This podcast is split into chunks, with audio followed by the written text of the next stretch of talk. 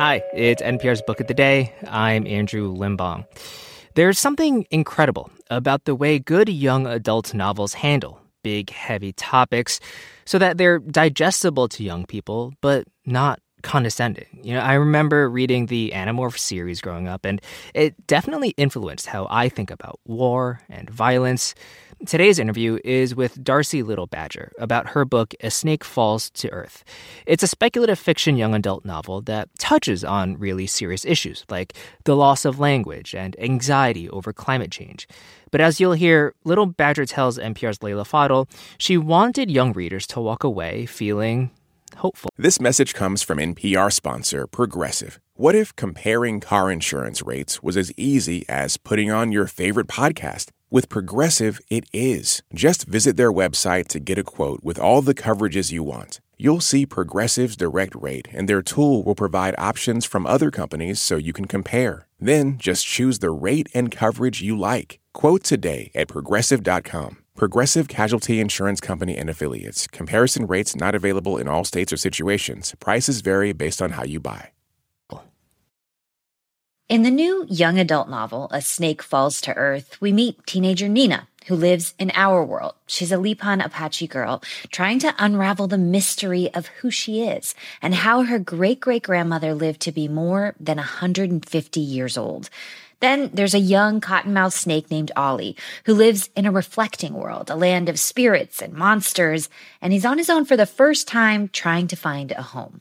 A Snake Falls to Earth tells their intersecting stories. It's Darcie Little Badger's second novel, and she joins us now. Hi. Hello. I'm so happy to be here. I want to start a little bit with the plot with Nina. She hears a story from her great great grandmother, Rosita, right before Rosita dies, but it's in Lipan, an indigenous language that Nina can't understand. But she has a feeling it's really important, so she goes on a journey to try to translate this story. What does she discover on that journey? So this plot point was actually inspired by some very real issues that Lipan people, including Lipan young adults, are dealing with today in terms of our language. So the Lipan language has a lot of holes in it right now, but we're attempting to revitalize it. Uh, but the problem is that we don't really speak it fluently. So for Nina, at, at, first it's just a mystery to her, but the more that she learns about the actual content of the story, the more she realizes that it is significant to the history of her family and the way her family is going to survive. And it's actually pretty magical. She starts to suspect that her family has some connection to the reflecting world and the animal people who live in this connected, reflecting world. Will you tell us about that other world?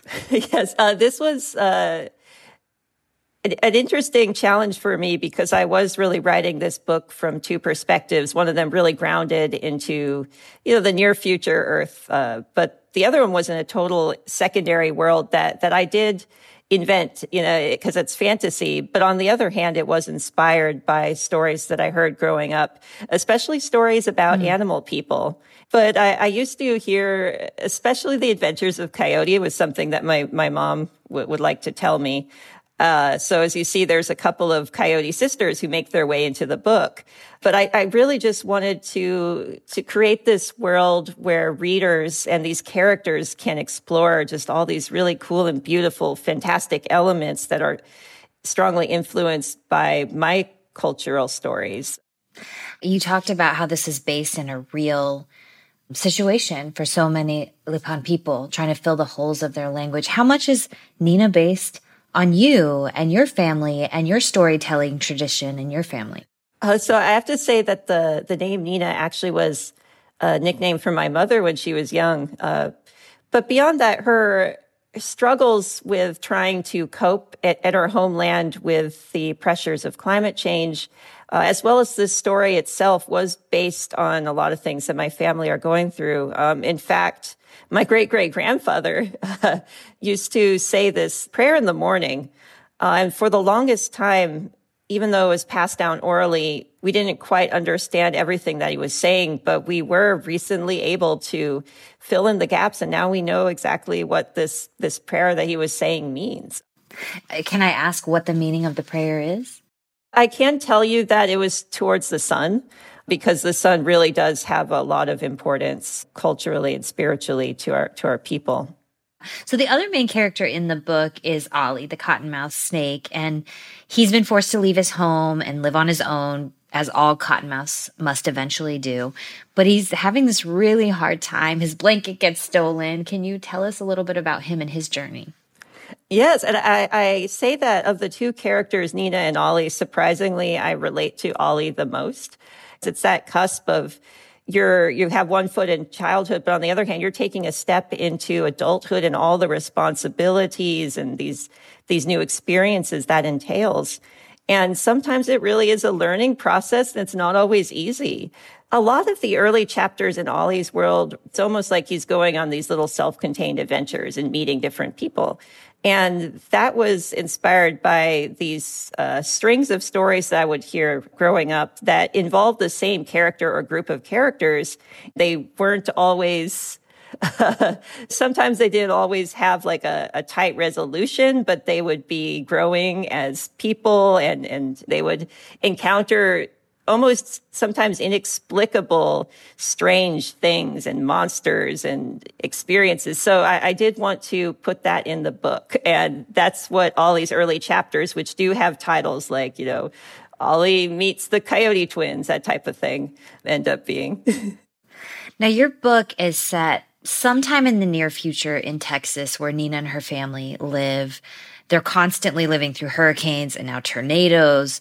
What was the importance of having climate change as the backdrop of these coming of age stories? Yeah, and, and there was a couple reasons why I, I did decide to make climate change play such a pivotal role in this book. In fact, a hurricane ends up being one of the, the main threats to Nina's family, which you learn pretty early on that hurricanes are increasing in strength there. Uh, and I do have a background in, in, sciences. I have a PhD in oceanography and a bachelor's in geoscience. Um, and I studied hmm. things like ocean acidification. Uh, and now, even though I write full time, I still, I'm, I'm an advisor for my tribe.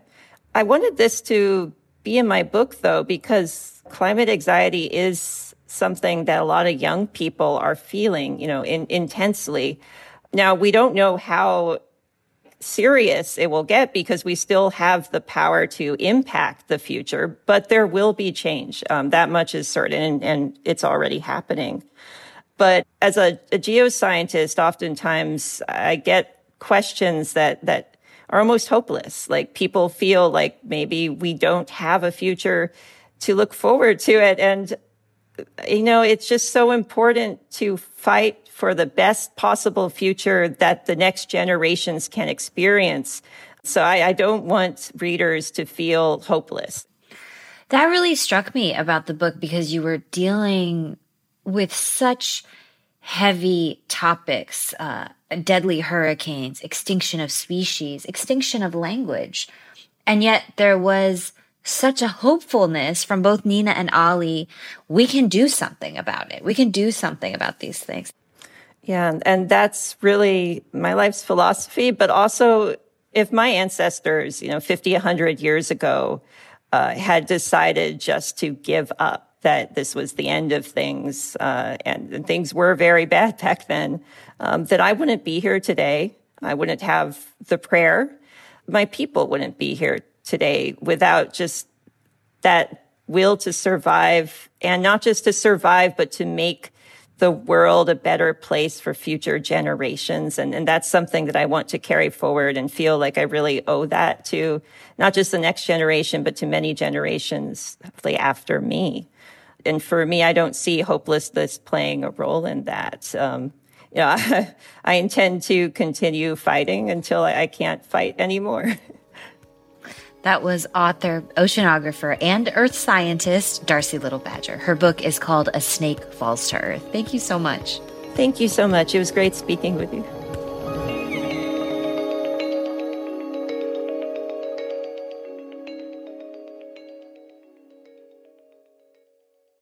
This message comes from NPR sponsor Charles Schwab with its original podcast on investing. Each week, hosts Liz Ann Sonders, Schwab's chief investment strategist, and Kathy Jones, Schwab's chief fixed income strategist, along with their guests, analyze economic developments and bring context to conversations around stocks, fixed income, the economy, and more. Download the latest episode and subscribe at schwab.com slash oninvesting or wherever you get your podcasts.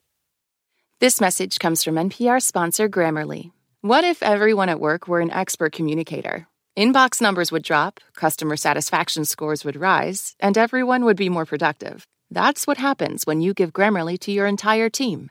Grammarly is a secure AI writing partner that understands your business and can transform it through better communication. Join 70,000 teams who trust Grammarly with their words and their data. Learn more at grammarly.com. Grammarly, easier said, done. Okay, close your eyes for a second. Now imagine you're on your dream vacation. No work calls to answer, no text messages to respond to, just your suitcase and an opportunity. The opportunity to just take yourself out of your routine and travel deeper. How to actually take that dream trip. That's on the Life Kit podcast from NPR.